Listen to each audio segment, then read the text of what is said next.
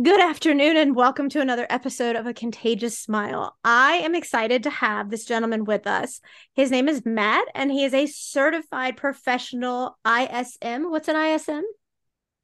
Um, Intersynchronic Meditation. That's awesome. He's a mind coach and a sound therapist. I'm so excited because I had just told him off air that I have so many people that want to get into this, but they want to feel like they can trust the person. And I get that, especially being that I do help men because they're survivors too, but most of the people I get to work with is women. And I know that they want to feel that comfortability if it was a man. And so, you know, I, I put you guys through the test to make sure, and then I will, you know, put you out there for everybody. So tell me, what is an I S M? And by the way, thank you for being here. I'm a little rattled right now. I told him off air, I just probably did my most difficult interview. And so he's been a gracious gentleman. So tell me what an I S M is. And again, thank you for being here. You're welcome. Thank you for having me. Uh, pleasure to be on the show. And I uh, know it's been a little while, I've been trying to get on, so I'm happy that we were able to make this happen.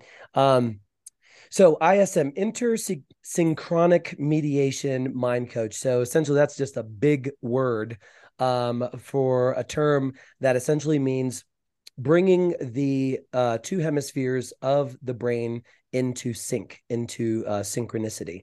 Um, neuroscience has uh, has discovered for many years now that whenever we our right and left hemispheres of the brain are mostly in sync, um, we live a more healthier life, happier life. Um, we also give our bodies uh, and our minds, our brains, the ability to heal itself. Um, to be able to overcome trauma, P T S D, deep-seated um, energetic blockages. So essentially just kind of working all together. Our, the body follows the mind. And so why I love um, what I do and why I'm so passionate about it is because whatever we think or feel is how we then physically manifest in our world, first through our actions, our emotions, then dictate um, our pulse, our physical manifestations, whether it's sickness or happiness or whatever. And then we go out in the world and we uh, interact with the world based on, on that kind of follow through. And so anything and everything, and this might sound broad stroke, but it's literally the truth, anything and everything can be uh, fixed, flushed, adjusted, um, healed, or um, recalibrated. Uh, and the life can be completely changed when it all starts with the mind. So um, in a in a big breath there, that's kind of what I do. And there's a lot of modalities um, sure, over the, the last many years that, that are included in that. What made you get into this, Matt? Mm. So, um, my own failures and frustrations uh, in my life is the short answer. And so um, back, I've been uh, a motivational person, kind of like a teacher, a coach for many years of my life. Um, back in twenty seventeen, uh, I had been plugging away at one of my businesses um, that was then eight and a half years old. And I started it right in the middle of the two thousand seven, two thousand eight um, crash, uh, the, you know, the huge economy crash. Right. And whenever I started that business, then I had uh, literally like sixty bucks to my name. I had to pawn some things in order to make, buy business cards, and I had to borrow money and do all that stuff. But my goal was is ten years. So it was two thousand nine. Or two thousand nineteen, ten years, I was going to have a million dollar business. That was my goal. And I said, I'm either going to have a million dollar business or I'm going to live under a bridge in a cardboard box. There's no in between. And so in twenty seventeen, late twenty seventeen, I remember pulling up to uh, my office that I was renting. And for whatever reason, I was looking at my phone and I realized that I was coming up on the eight and a half year anniversary from the time I started. And this was in June, and it was coming up on June ninth.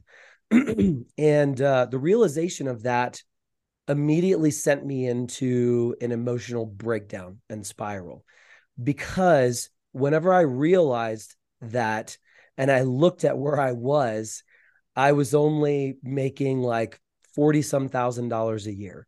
And I was nowhere near the million dollar goal that I had set myself eight and a half years earlier. And my business had gone up and good, and then it plummeted and it'd go up and down. And it was all of these peaks and valleys across that, that whole eight and a half year time. And I realized how close I was to this goal and how serious I was uh, when I first started out to set it. And I was like, there's no way I'm going to be able to make up for so much lost time in just, uh, you know, a year and a half. Right. And so I literally wept in my car. I just started crying and I was beating myself up and I was so upset. And then what naturally happens when you kind of go through this, this grief is then you start blaming people. So I started blaming everybody in my life, you know, like, well, why, why isn't this happening? So I was blaming my marriage. I was blaming my friends. I was blaming my business partners. I was blaming my clients because they didn't want to pay enough. And I was blaming everybody. And whenever I was done blaming, and I like to talk to myself a lot. So if, if, if there was anybody that was around, they'd be like, this guy is going crazy. 'Cause I'm like literally talking to myself in my car. Um, but there was, once everything kind of quietened, quietened down, there was this little voice in the back of my head. 'Cause I kept asking why, why, why, why, like eight and a half years. And, and there was nothing wrong with the business. The business was a great business. Everything was, you know, come together minus a little, few little tweaks. There was really no reason to say that this is why we hadn't come there. And this little voice in the back of my head said, you are the reason why you're not where you need to be. And that completely changed my outlook on everything. And it was like this light bulb on in the back of my head said, wait a second, if I'm the problem, then I can fix me. I have control over me. I can fix me. And uh, because while I wasn't uh, a certified mindset coach at that point, I had done lots of studying in mindset and how it worked. And I had um, uh, lots of uh, mentors like Tony Robbins and Bob Proctor and all of those that I just, I loved. Um, Napoleon Hill, Think and Grow Rich, the books that I've read all the time, many times. And all of a sudden, all of that began to make sense. I said, wait a second, I'm the reason. It's not anybody else, it's me.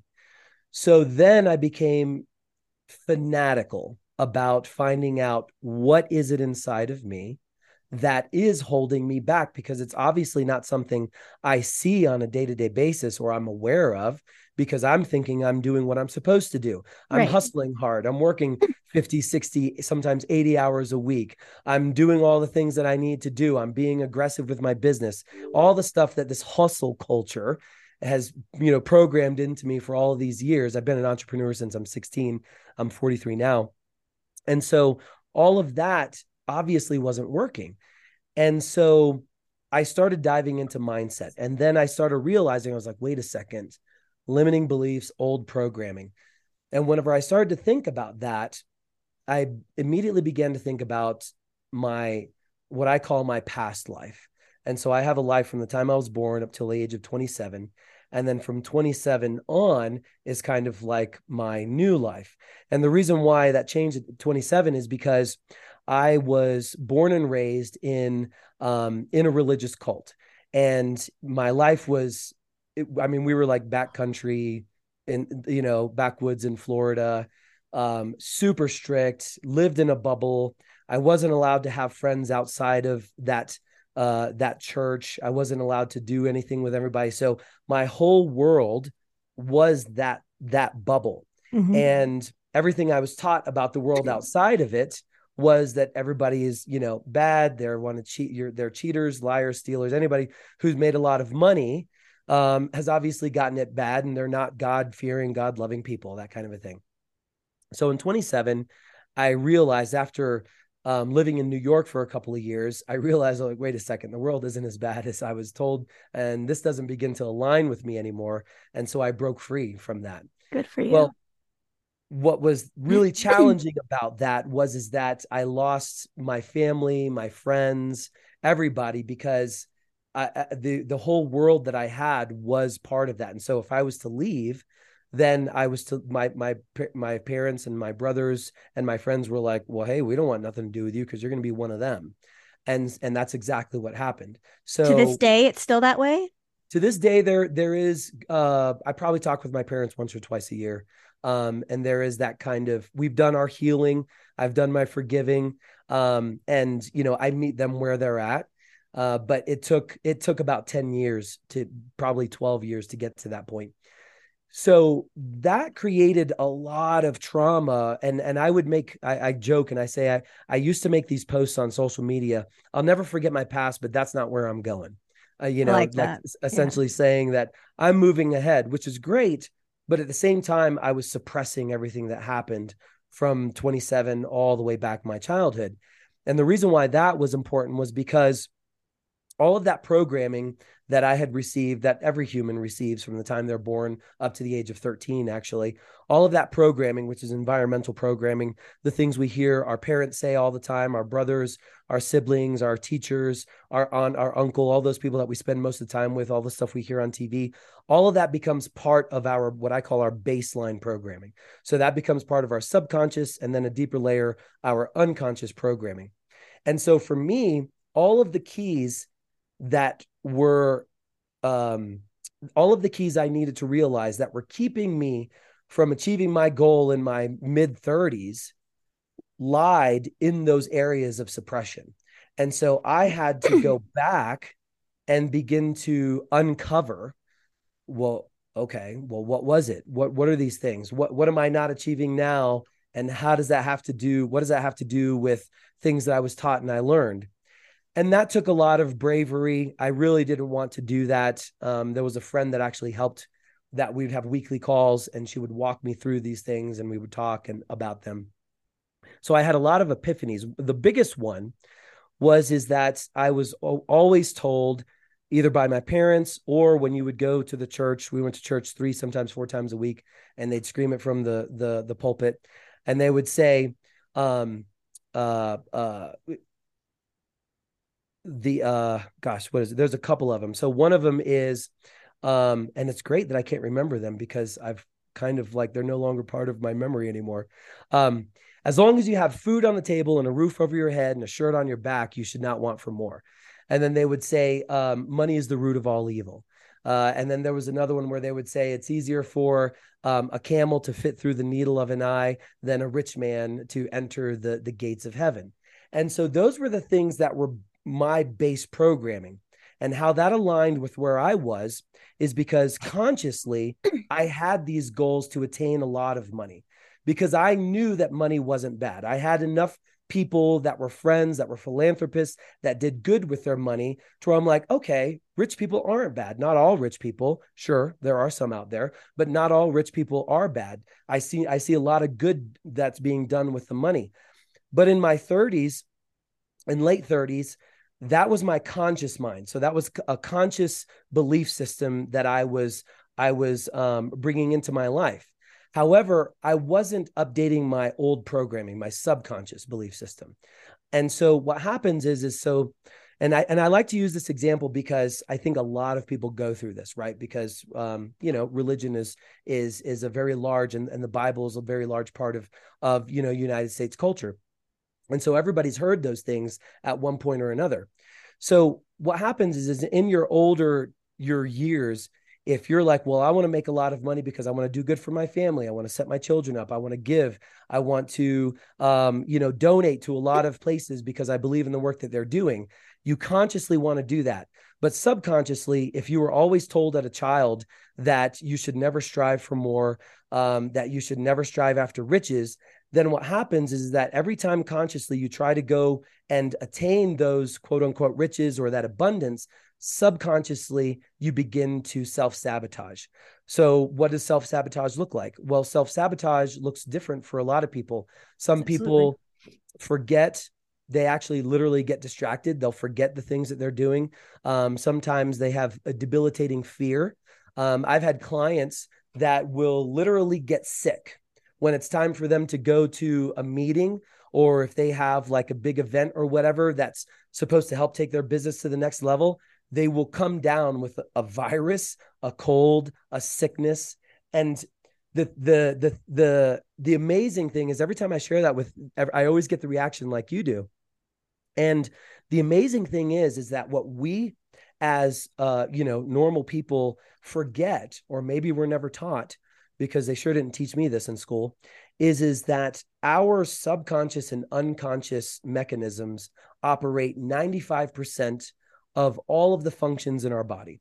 And that also includes the uh, sixty-eight thousand, give or take, thoughts, emotions, and feelings that we have every single day. So if our old programming is based on, I just need enough to get by, I don't need anything fancy because that means that I'm I'm I'm not, you know, uh, a quote unquote God loving person.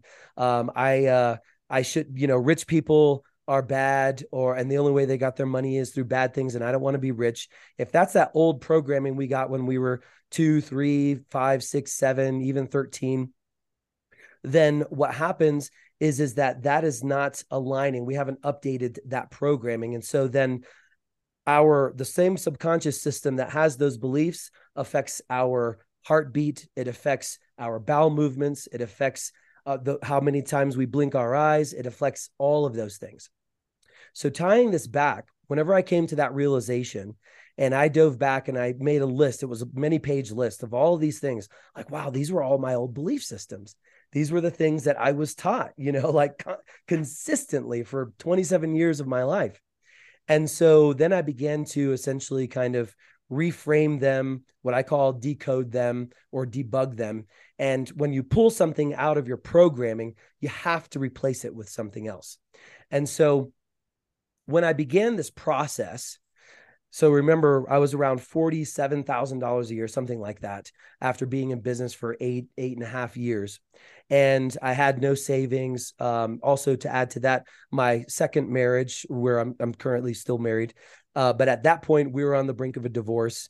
Um, so the, my whole life was kind of in shambles, and I felt like a huge piece of, you know, crap. Fast forward eighteen months later, whenever I was doing my taxes, I had gotten in the groove of this mindset recalibration or reconditioning, I like to call it. And I just stayed focused on that. And I would focus on that every single day. And I would uh, uncover new things and replace and uncover new things and replace and uncover. I would do my own self-hypnosis. Um, I, I would go to N L P practitioners. And of course, through that time, I started getting some of my certifications. Well, when I was doing my taxes eighteen months later, and I started looking at everything, I was like, holy crap. So I went and I ordered a valuation for the business, and the business was worth one point three million dollars. Good for you. And so I don't say that to, to brag. No. I say that to share. And not only that, my marriage hit a huge turnaround. And since then, we've just been on the up and up since then. And I changed everything in my life. And not only that, the friends that I had in my life were better quality, were more supportive. My whole world and environment around me changed. Um, we had bought our first house together, which we wouldn't have been able to afford then. And, and I really didn't pay attention to things as they were happening because I was just immersing myself in the work that I needed to do day by day.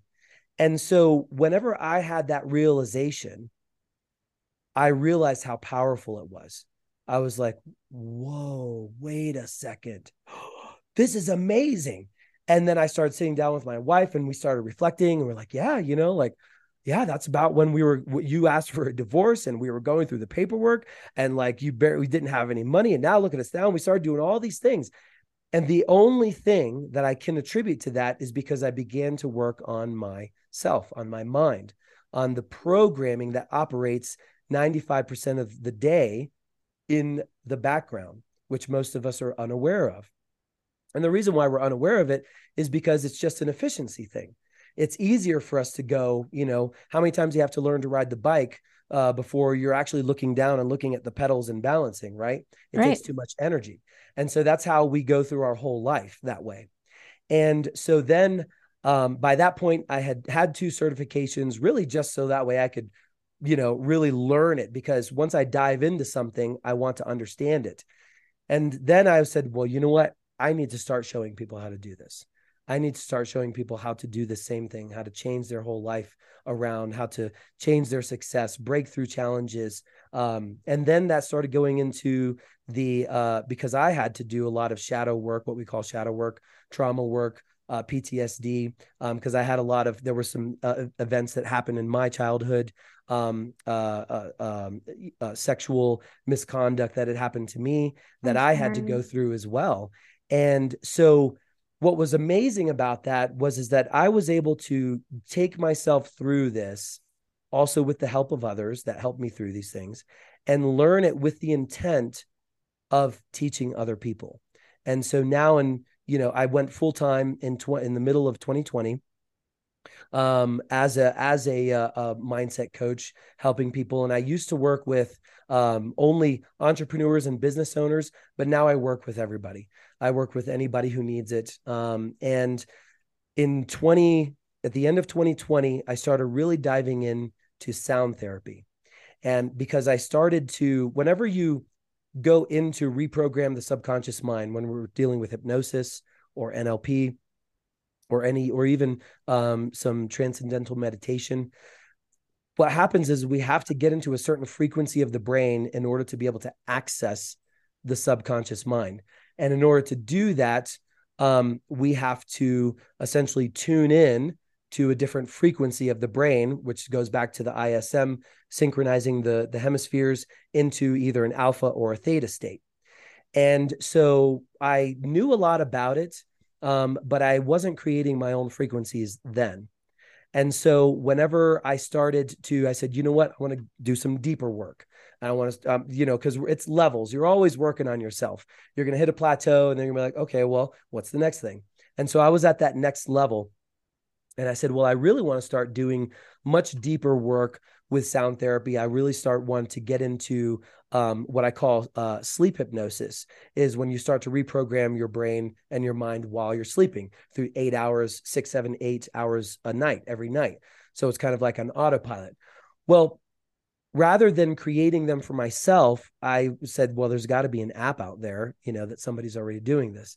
And so I found an app, and um, after about six months, about four, four and a half months, I think it was five months, I started notice a, a degradation in actually, like I started notice, uh, noticing um, uh, more self-sabotage, procrastination, because procrastination was a big thing that I started uh, to notice earlier on. That was my way of getting away from doing what I needed to do. I would put it off. I would put it off. And then I'd be like, well, I'm really good at last minute pulling it through, you know, and sometimes I would, and sometimes I wouldn't, like a lot of us do. So I started noticing that I was procrastinating again. And something told me that, hey, you know what? You really don't know what the subliminal messages are that are playing into your ears eight hours a night through this app. And then something else told me, it sounds a little extreme, but this is really the genesis of ISO-Sync Labs, which I created. Something else told me that I needed to investigate the company that was creating these apps. There were two apps on the market. Um, and so I hired a forensic uh, uh, investigator, uh, a corporate investigator. And I said, um, hey, there's these two apps that I'm using, and I want you to trace as far back as you can, and I'll find out who's behind these. So about a month and a half later, I got the results, and um, I'm not allowed to mention any names. Sure, of uh, course. But essentially, these two apps were owned, are owned under a shell company here in the United States, and that shell company is owned under another shell company that's located in China. And the two people that manage and own that shell company have very close ties to the Chinese government. No way. That's exactly what I said whenever I saw the research. Wow. And yeah. And I wish I could share this, but my lawyers told me that I could be sued for defamation and nope, stuff like that. Nope, we won't ask. Um, but what that then told me was, is like, wait a second.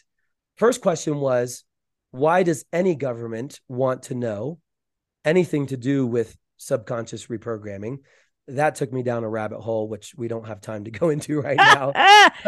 uh, but I'm sure you guys could fill in the blanks there. Sure. Um, the second one was, is that, so you mean to tell me that between six and eight hours every single night for the past four and a half, five months, I've essentially been giving my access to my subconscious mind to the Chinese government, or under the influence of the Chinese government. And that's exactly what was happening.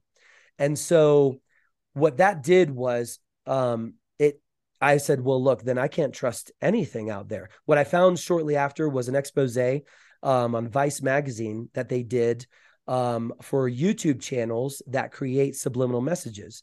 And so they first started it because they thought it was interesting. I'm still dumbfounded. That, you know, like, oh, sub- subliminal messaging, change your eye color, grow an extra inch, uh, change, you know, all these things, right? That were crazy. And so they thought it would be an interesting, and that I can share. They thought it would be an interesting article. What they found was is that a lot of the people that were listening to these were having thoughts of killing themselves or killing other people or or doing these horrible things. And whenever they finally got to a couple of the owners of this, some of them didn't want to. They shut down their YouTube and ran. And this other woman or young lady was like, well, I'm trying to get people together for my for my movement. And and and she's she said something along the lines of, um, I don't care if you think I'm controlling people. Uh, I'm I'm doing what I need to do, along those lines. And it was a Vice Magazine, and I can share the link if you want to share it in the show notes.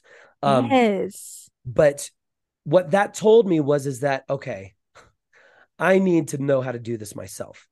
And so then began my sound therapy th- uh, certification and how to create, uh, learning about frequencies, creating frequencies, the kind of frequencies that can access the subconscious mind, brainwave entrainment, all of that stuff.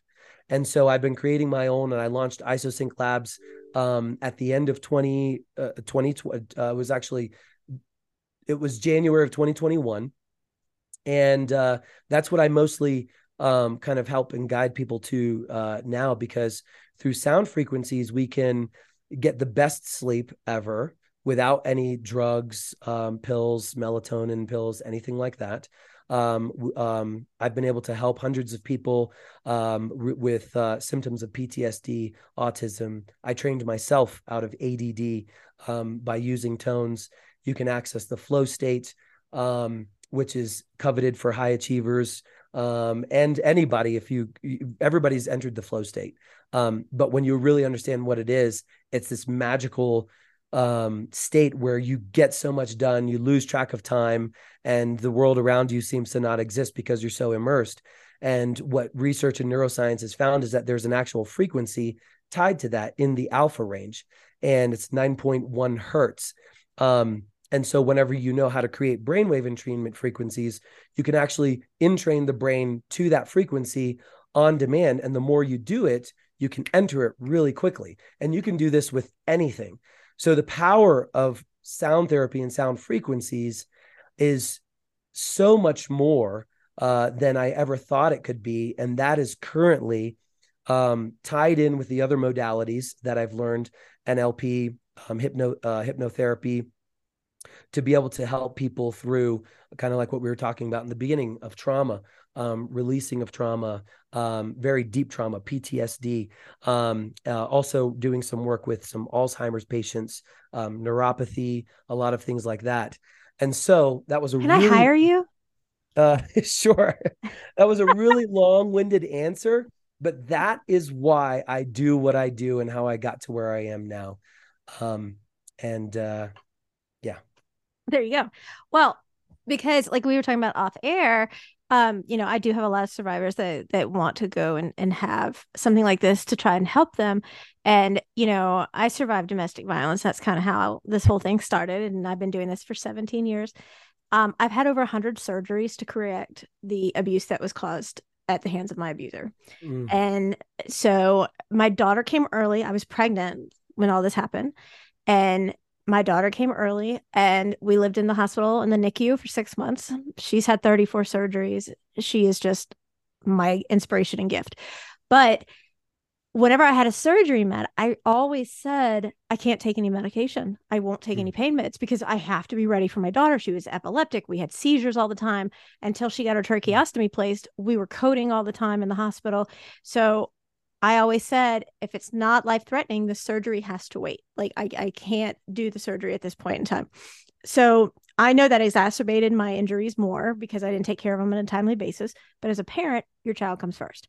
So, like, I have twenty-six pieces of metal in my face. Both my jaws had to be replaced. So you can see, like, my scars all the way down on both sides.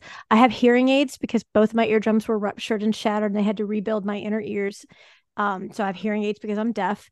And after sixteen attempts, and all fi- on my fingers were screws, pens, plates, um, I and I became neuro, um, I became paralyzed in my, my left arm, and I ended up with four stim router devices, and I ended up, they did the uh, nerve conductive study, and everything kept saying the muscles are gone and everything else. I had um, complex regional pain syndrome, and they said, you know, we're doing everything we can to save it. We're trying, we're trying, we're trying. And I mean, like, I had the claw hand, even though they, they did everything they could.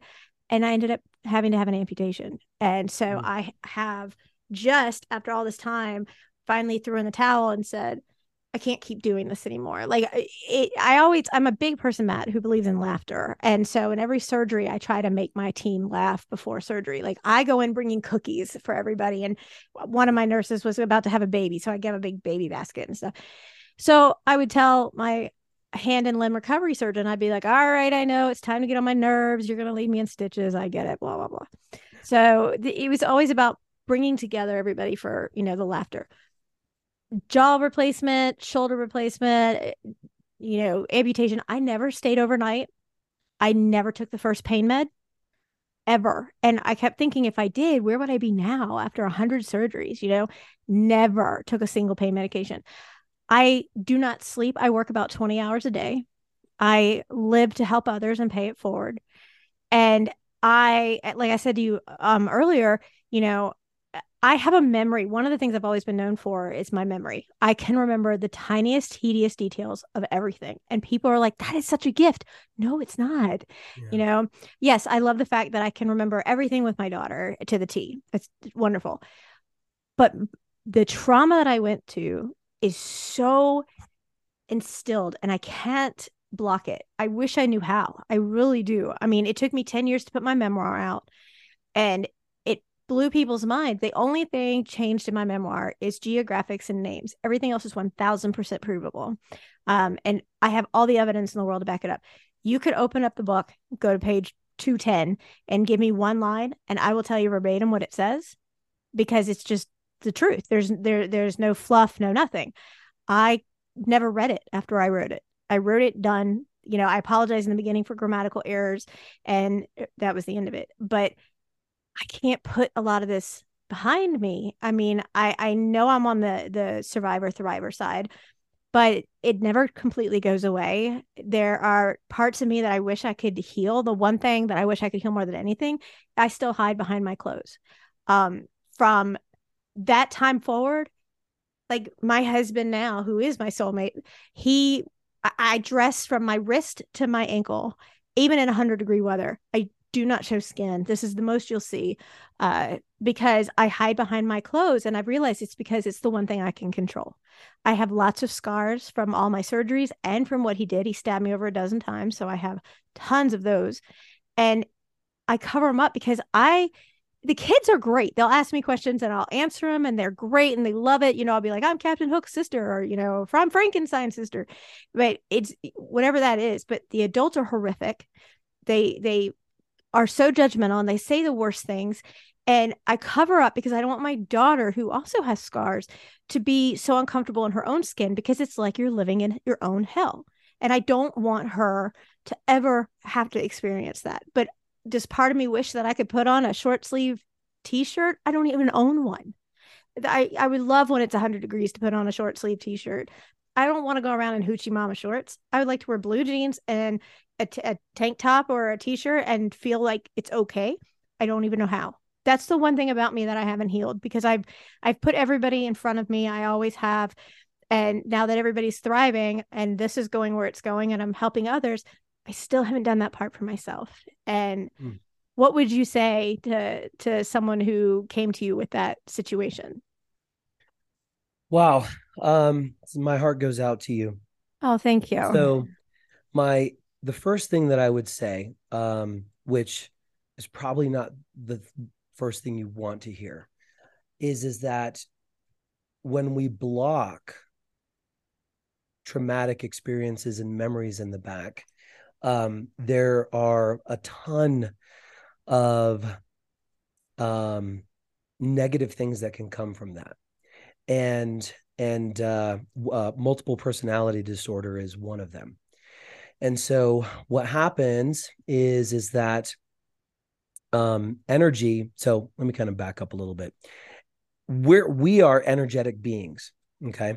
Um, science has proven that, even down to the, to the, if you took an electron microscope and you put our finger under it, you would see nothing but light, light and energy, because everything is moving. And we are light. We're light bodies. They can actually measure the aura now. They can see the aura. Like we, you know, science has caught up to where mysticism was. So what is that? How is that relevant to what I'm talking about now?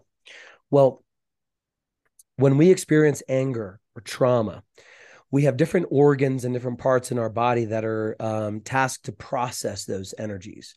So anger um, is uh, a big one that we deal with, and that lives in the liver. And so whenever that energy isn't transmuted, um, the energy has to go somewhere. So if the energy isn't released, if it isn't processed, and that's why I've used the term shadow work, I didn't coin it, um, everybody's familiar with it, um, is because in the deepest, darkest parts of our being, energetically and physically, um, our energetic aura actually comes out of the top of our head and goes out about six, seven feet on each side. And then it comes up underneath us, and they can literally measure it today with science, scientific equipment. Our heart creates an electromagnetic field that spans um, sometimes up to fifty feet in either direction. It has the, the, the biggest um, energetic field that, that we can measure.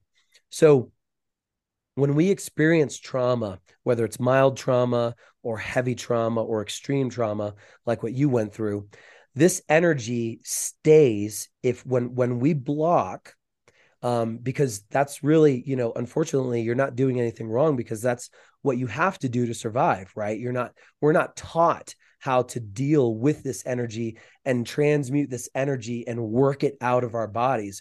We're taught we block it and we move on, right? Moving forward, not going back. Well, the problem is, is the first rule of thermodynamics is energy cannot be created or destroyed, only transferred. So whatever energy that is locked within us, it can then, if it's low vibrational, dense energy, which is what fear and anger and hate and disgust are, those are very low vibrational, very dense energies, that can then begin to metastasize and turn into physical ailments. Cancer is usually one of the first ones, um, but then it can uh, usually happen through um, Uh, uh, misfunctioning of certain organs, um, or just general sickness. Some people being in such a low vibrational state, a lot of time they'll have a hard time sleeping um, properly, or they'll, you know, if there's a cold coming around, they'll get it. If there's something that's happening, they get sick. Um, because what happens is, is that there's a large concentration of low, dense energy that hasn't been released from our body. Because we're not talking about the mind now, we're talking about the body. Anything that's older than about five to seven years um, happens, it, it gets moved down into the body. So when we're not, when we don't work through that, right? When we don't transmute that energy, then it will eventually turn into more things that we have to, um, it'll come out some way. So kind of a long answer to say, Um, we don't want to block, we want to transmute, okay? okay? So in the ways that I like to do that is there's a few things that um, that I do as an N L P practitioner, um, and it's and it's working with the energy centers. So um, are you familiar with the chakras, our energy centers? Yes. So we have actually one hundred fourteen chakras in our whole energy body, but we have seven main uh, energy centers. It's funny, I'm doing a series on my socials about this right now. Um, so with our lower chakras, so the root, the sacral, and the solar plexus, um, and the heart, um, all of those have different representations of how we represent ourselves. So like the root chakra that, um, processes and deals with the energies of, you know, do we feel secure in our environment? Are we secure with who we are? Are we secure with what we do, what we look like, or do we feel insecure? And the chakras are actually rotational um, energy masses. So they either rotate one way, clockwise, or counterclockwise the other way. Okay. And so on women, they rotate one way. On men, they rotate the other way. An imbalanced chakra actually is the rotation slows, or it actually begins to reverse. And so when that happens, we begin to just feel misaligned. So if your root chakra is misaligned, you're not feeling very um, secure with yourself. You kind of feel like you're in fight or flight a lot. You just can't really get a grasp, a hold on life, right? And then as we move our way up, then we have the um, the, the sacral chakra. So the sacral chakra um, has a lot to do with our creativity, um, our sexuality, um, our, our feelings of pleasure, how we experience pleasure in the world. Do we allow ourselves to experience pleasure? And so when that is balanced or spinning the proper way, um, then we, we feel we're in touch with our sexuality. Maybe it's not overtly, but it's a good balanced, we, we feel good about ourselves. We feel confident. We feel more creative. We're engaging in more creative things, whatever that creative outlet is for that person. However, if it's misimbalanced, then all of those things um, we are not experiencing. So we're not feeling creative. We're not feeling in touch with our sexuality. Um, also, they can have uh, from the sacral and the root down, they can have physical manifestations like um, problems with the feet, problems with the legs, um, lower back pain, um, anything from like the lower Um, spinal uh, uh, cords down. There can be pain in those areas, uh, pinched um, nerves uh, of the sciatica, pain in those areas. So then we go up to the solar plexus, and the solar plexus has a lot to do with our confidence, um, how we really show up in the world, how we shine our light. Um, but the one I really want to talk about is the heart. So to be really in balance, we have to be able to open up our heart. Our heart energy center has to be working properly because the heart energy center is actually in the middle. So we have our we have our root, we have our uh, sacral, our solar plexus, our heart, then we have our throat, then we have what's called our third eye, and then we have our crown chakra. So the heart is in the middle, and if the and if the heart isn't balanced properly, then we can either be way too much up in, in our headspace energies, very analytical, um, extreme spiritual. And I'm not talking religion. I'm just talking like very, just like airy out there. And it's very hard to be grounded.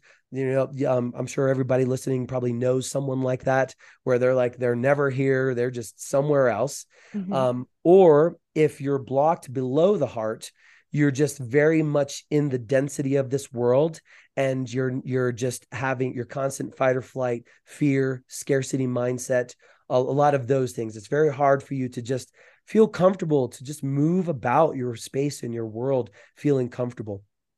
So when we begin to work on the heart, the heart is where a lot of grief is stored. Um, also from experience, because I've been going through my own challenges with asthma and healing that. Um, grief is stored in the lungs. And so that was one of the things that I had to learn and begin to process energetically, because that's where my asthma, my adult onset asthma came, was from all the grief that I experienced as a kid. And it was finally caught up with me. And so um, when we, when we don't move the energy in a healthy way. So um, what are some healthy ways? Um, yoga, stretching, exercise, sound therapy, um, literally just listening to pleasant sounds. Um, what I do a lot of is, um, is, uh, I, I, uh, create what I call soundscapes and soundtracks for my clients. So kind of take you on a journey, but at the same time, there are these specific frequencies that are playing in the background that are then retuning and realigning your energy centers, and also helping you to release energy at the same time. This isn't always pleasant. The reason being is because whenever higher energies are induced into your body, the lower energies want to come out. So they, they have to come out, because when there's a higher density, when there's a higher vibrational force in your physical body, those lower ones can't exist. So they have to come out. So what happens, and what I went through a lot, is you'll just be like, I don't know why I'm crying or weeping, but I feel like I have to cry and weep. So you have to go through that. Your, it's your body's grieving process. For some people, this happens a few times. For some people, this happens for weeks and months at a time. Wow. And it's just something that you have to just release and let and, and go through. When we're talking about much deeper trauma, like what you obviously experienced, Um, I like to be a lot more hands-on and take, uh, in, in quotations, hands-on, meaning like one-on-one, and take you through processes um, and of actually identifying where the pain is. There's visualization processes that I also take you through um, where you actually begin to pull that energy out yourself. And then once you've pulled it out, Um, we, I then take you through a process of transmuting that energy. Because remember, energy is energy. It can't be destroyed, but we can change it from a dark color. And I always have them say, what does the color look like now? And it's usually like brown, dark, gray, charcoal, you know, just like disgusting. After we get through the transformation process, what does the color look like now? It's usually like gold, blue, um, yellow, white, those kinds of things. And then we kind of just send it off. You know, we send it off into the universe. Some people are strong enough to take it back into their body. Um, and it's a very, I've taken myself through that process at least eight times over the last seven years um, at different times that I've, I've needed to go through. It's an extremely powerful process. And half the time I'll have one of my friends who's also an N L P practitioner take me through it.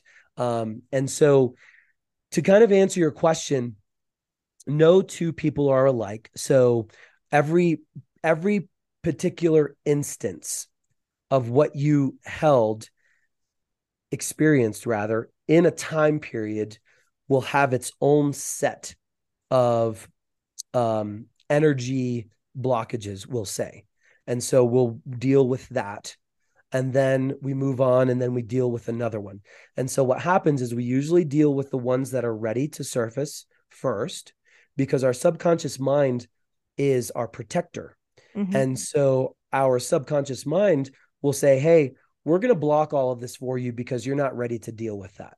And so there may, you, it seems like you have a miraculous memory. However, there may be some things that you don't remember. And so your subconscious mind, we're not going to deal with those first, because the subconscious is like, well, we got to deal with these first, because this is like, this is not extreme. This is bad, but this is extreme. So let's deal with these first. So I always call it peeling back the onion. We, so the first few sessions we'll be dealing with the things that come up that you're, you're like aware of. You're like, I want to deal with this. This is something that I'm dealing with on a daily basis. And I want to share this with your listeners. As you go through your day, your weeks, your months, if there is this one particular um, memory or experience that keeps coming up that you are just like, I don't know, like I, I can't deal with that. That is what your subconscious wants you to deal with first. That's what's trying to get released first. That makes sense. Yeah.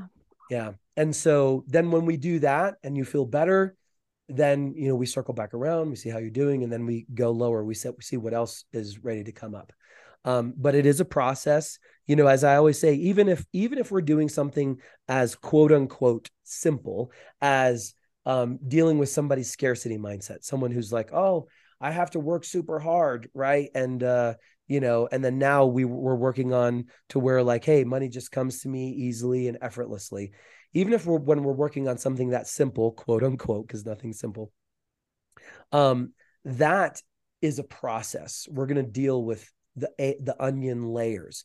But when we're talking, and, and what I always like, like to tell people, because this is the point that I was going to make with that, Is, is that that programming you got for scarcity mindset, you got minimal thirteen years of your life. So when, and, and neuroscience, epigenetics has also proven that when we are being born in our mother's womb, um, our subconscious is forming. And so as soon as we can start to hear and have senses, our subconscious is beginning to record. So um, I was dealing with a client that um, had actually a pretty decent life from the time she was born. But when she was in the womb, her dad was so afraid that she was going to have Down syndrome that she tried to, he tried to force the mother to abort. And so he was doing these different things. Like, we can't have this baby because it's going to be a horrible baby. And so, but then whenever she was born and they realized that she was happy and healthy and fine, like she really didn't have that bad of a life. So she's like, I don't know where all this trauma is coming from. When we really went back, it was all happening in the womb. And so that point is to share with people of that even when we're in the womb, when we're getting born, you know, you can experience and start to begin on uh, take on trauma like that. And so from the time you're in the mother's womb till the age of thirteen, when our brains begin to finally shift into beta mode, which means we're not learning. We're not just passively learning. Now mm-hmm. we're in control of what we're learning. It's, you can't rewrite thirteen years of programming in two weeks. Sure. You know, you could do it in sixty-six days um, because neuroscience uh, has proven now, actually it was in twenty twenty-one where a new study came out, a very aggressive study, where they were saying in sixty-six days, you're able to grow fully grown new neural pathways and the old ones begin to atrophy. And so that's really good because you can begin to have major um, success in sixty-six days. And it usually happens in twenty-one day cycles is how they've seen it. And that's where the whole thing, learn a habit in twenty-one days comes from, right? Um, so I don't know if that answered your question or I went off on a tangent. Did that help? It did. It did. Absolutely. Okay. So how would you suggest to even begin? Like, what do you suggest? All my questions you're already answering. So I don't even have to ask them. You're doing so good without me. You don't even need me here. What- that's a, that's a great question. Um, so I'll, I'll, anybody who's listening, right? If you're like, well, where do I begin? What do I do? Mm-hmm. So the first and most important thing that I always coach my clients through is developing what's called meta awareness. So meta awareness or hyper awareness, ultra awareness, whatever you want to call it. Um, what that is, is that's developing the ability to observe your thoughts, your feelings and emotions as they're happening. Okay. So, you know, we go through our day, like I talked about earlier on autopilot, you know, we'll, as an N L P, what you learn a, a lot is triggers, right? And so triggers are environmental triggers. So like, for instance, the kitchen is a trigger. You could walk into the kitchen because there's a pen in the in your junk drawer, but you're going in to do that. And next thing you know, you're opening your fridge to get, uh, you know, some orange juice. Well, you didn't go in to get orange juice. You went in to get a pen. Uh, a pen, but that ref- that uh, kitchen is a trigger that says when we walk in here, we normally eat or drink, so we need to be eating or drinking. And so that's the, and there's triggers all in, throughout our house, all our environment, our cars, um, places we drive to, we go through. So when we develop meta awareness, meta awareness is simply just observing the actions you're going through through the day. Now, when I deal with, when I'm I'm talking with people that are dealing with trauma, what I want them to start writing down, and this is what you guys can start doing now if, if you want to kind of start to get ahead of these things that are happening, is, is you get a journal, pad, paper. I highly, highly suggest, there's a lot of metaphysical uh, reasons behind this, which I won't go into now. Get a brand new one, a brand new journal or a brand new stack of paper and use a black pen. Talking about frequencies, black um, actually has a frequency of definiteness, right? Mm-hmm. And so, and energy transforms. We have our thoughts. We can measure our thoughts with an encephalogram E E G machine. We can literally measure our thoughts. So when we have a thought and we start to write it down on paper, that is the first step to transforming energy, to transmuting energy. Okay. Okay. So there are some people that have done extreme deep work, trauma work, just by journaling. But here's the key. You have to be aware of what you're going through, the feelings and emotions that you're experiencing. You have to be willing to be aware of where is this coming from? Why am I feeling this? Why did I watch this show? And all of a sudden I got scared and I had to walk out of the room. Why was I listening to this podcast or this, this, uh, this song and I had to change it? Why is this person triggering me because they said what they said or they're dressed a certain way? So being aware of these things and saying, wait a second, oh, I'm being triggered. My pulse is racing. Why is my pulse racing? When you start to have conversations with yourself in your head, you will be amazed at how intelligent the responses are uh, because we can literally, not figuratively, literally open up dialogue with our younger selves, or our subconscious mind, and we will get a response. So, um, and again, this is also proven in science as well. I, I talk about a lot of fringe stuff, but mm-hmm. why I love to talk about it so freely is because I've spent the last six years diving into the science behind it. And it's it's amazing because it helps people to understand. For some people, um, they're like, oh, I'm not crazy. Like, I literally have conversations with myself in my head and I thought I was schizophrenic. And we're like, well, you don't have any schizophrenic tendencies. You're just, you're talking to yourself. I do it all day, every day. I get great ideas. I solutionize all of these things. The best way, a little side jaunt, and then I'm going to put a pin into what I was talking about earlier. The best way, if you if you find yourself coming up with any challenges in your life, any challenges at all, just before you go to sleep, ask yourself, how can I solve this challenge?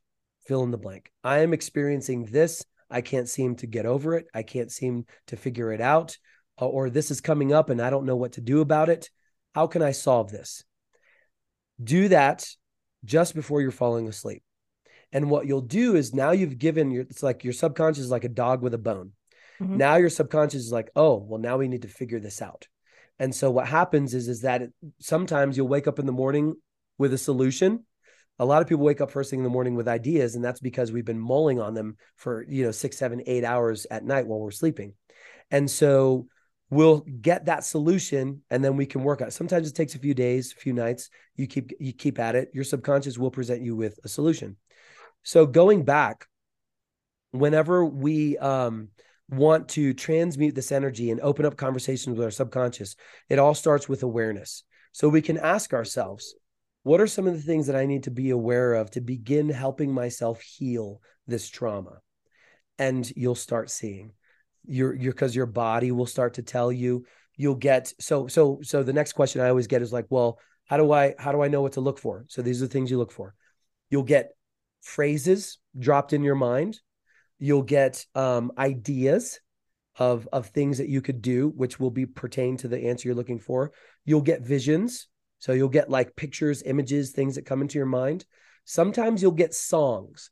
So what happened with me not too long ago is there was this old song that kept looping in my head because I because I had this challenge. I had this um this experience and the song kept looping in my head. I'm like, why is this song looping in my head? And the as soon as I asked that, the rest of the uh the the line came in.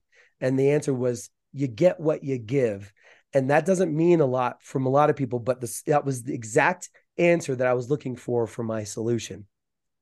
So um, can we put a pin on that? Somehow my wife locked herself out of the house and I have to go let her in. No, no, it's absolutely fine. We're almost out of time, but I would love to okay. have you come back and do a part two with us. Would you consider doing that? Absolutely. Can I run down really quick? It'll only take a second. Yes, yes. I'm sorry. No, no, it's fine. Sorry about that. No, it's fine. So anyway, to put a pin in what I was talking about earlier, the the the first and the quickest way to begin working through is through journaling, being aware of the things, allowing yourself to begin to be aware of these things, and then start to write them down. And just that simple act of writing them down will begin this, this process of, of healing. So I just wanted to kind of share that to... Uh, to give people something where they can, that they can start with. That is fantastic. I am just, in all, I love all this information and I think it's great. And you literally answered every single question I had for you. Oh, good. I mean, every single solitary one. So kudos awesome. to you. You didn't need me. Um, but I would love to bring you back and have a part two to this. Tell me, like, what do you do if somebody comes to you and wants your services? Is it once a week? Is it, how do you, how do you do that? Is it per individual basis or? Yeah. So, um, yes, I am. I do take on clients. Uh, usually it's about a once a week or once every two weeks. Okay. Um, and, and it really kind of depends on the severity of the trauma that we're working on. Um, sometimes we can work through things a lot faster. Um, you know, usually when we're dealing with kind of like success things, um, where people are kind of, um, wanting to just kind of break through these higher levels that they've gotten to, that's usually on a weekly basis.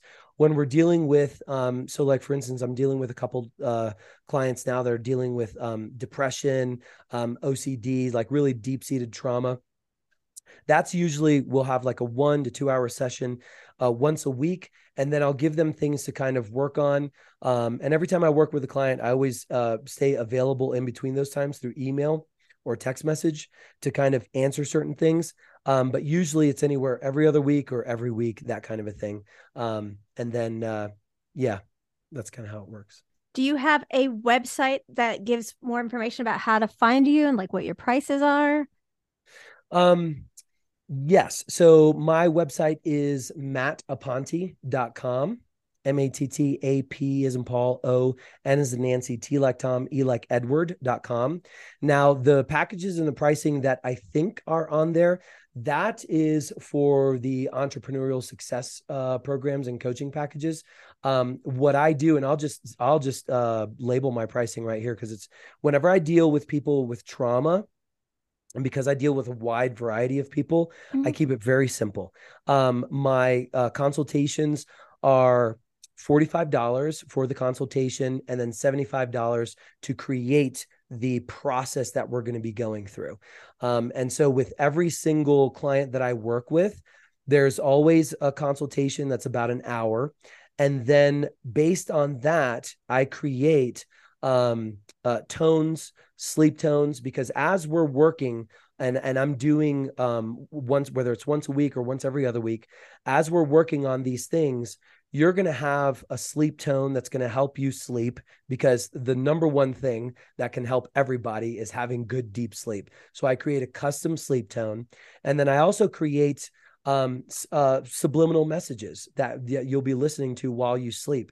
And those are custom to you. The client actually is the one that records them. I help you create those.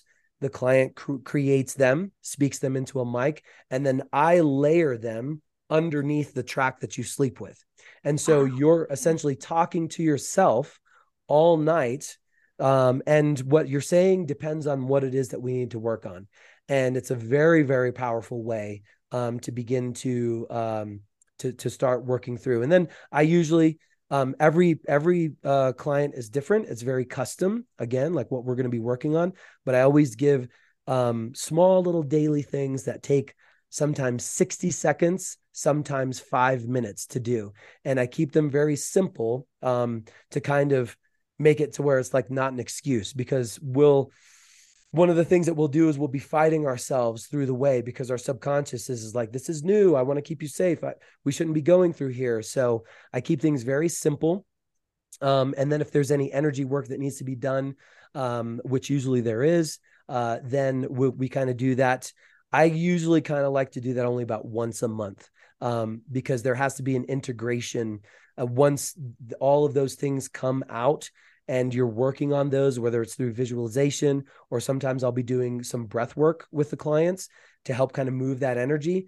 You need some time to kind of um, integrate these new things that came up, or to kind of go around life being like, wait a second, I don't carry these things around anymore. So I don't do that very often, only about once a month with the clients. Um, and then we kind of, you know, move on, you know, through there. I don't keep anybody on contracts or do anything like that.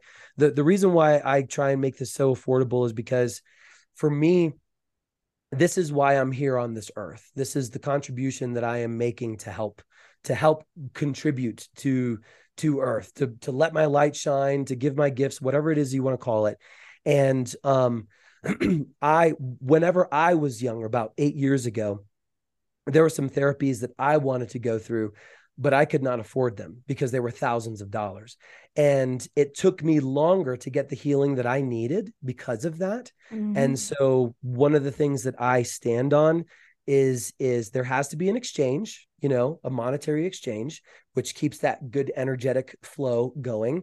Um, but aside from that, it has to be accessible, because this isn't my gift. This is a gift that was given to me to give to other people. And so I try and make that as, as accessible as possible. I have so enjoyed speaking with you today. I want to set up a part two with you uh, when you have that availability. I'm going to put everywhere that anybody can get a hold of you on our show notes. And I can't thank you enough for what you do and for being here with us. Well, it's been a pleasure. And uh, I hope that I was able to at least shed some light on some things for some of your viewers and and uh, and, and maybe get some of them on their journey to, to healing as well. Absolutely. Thank you so much, Matt. You're welcome.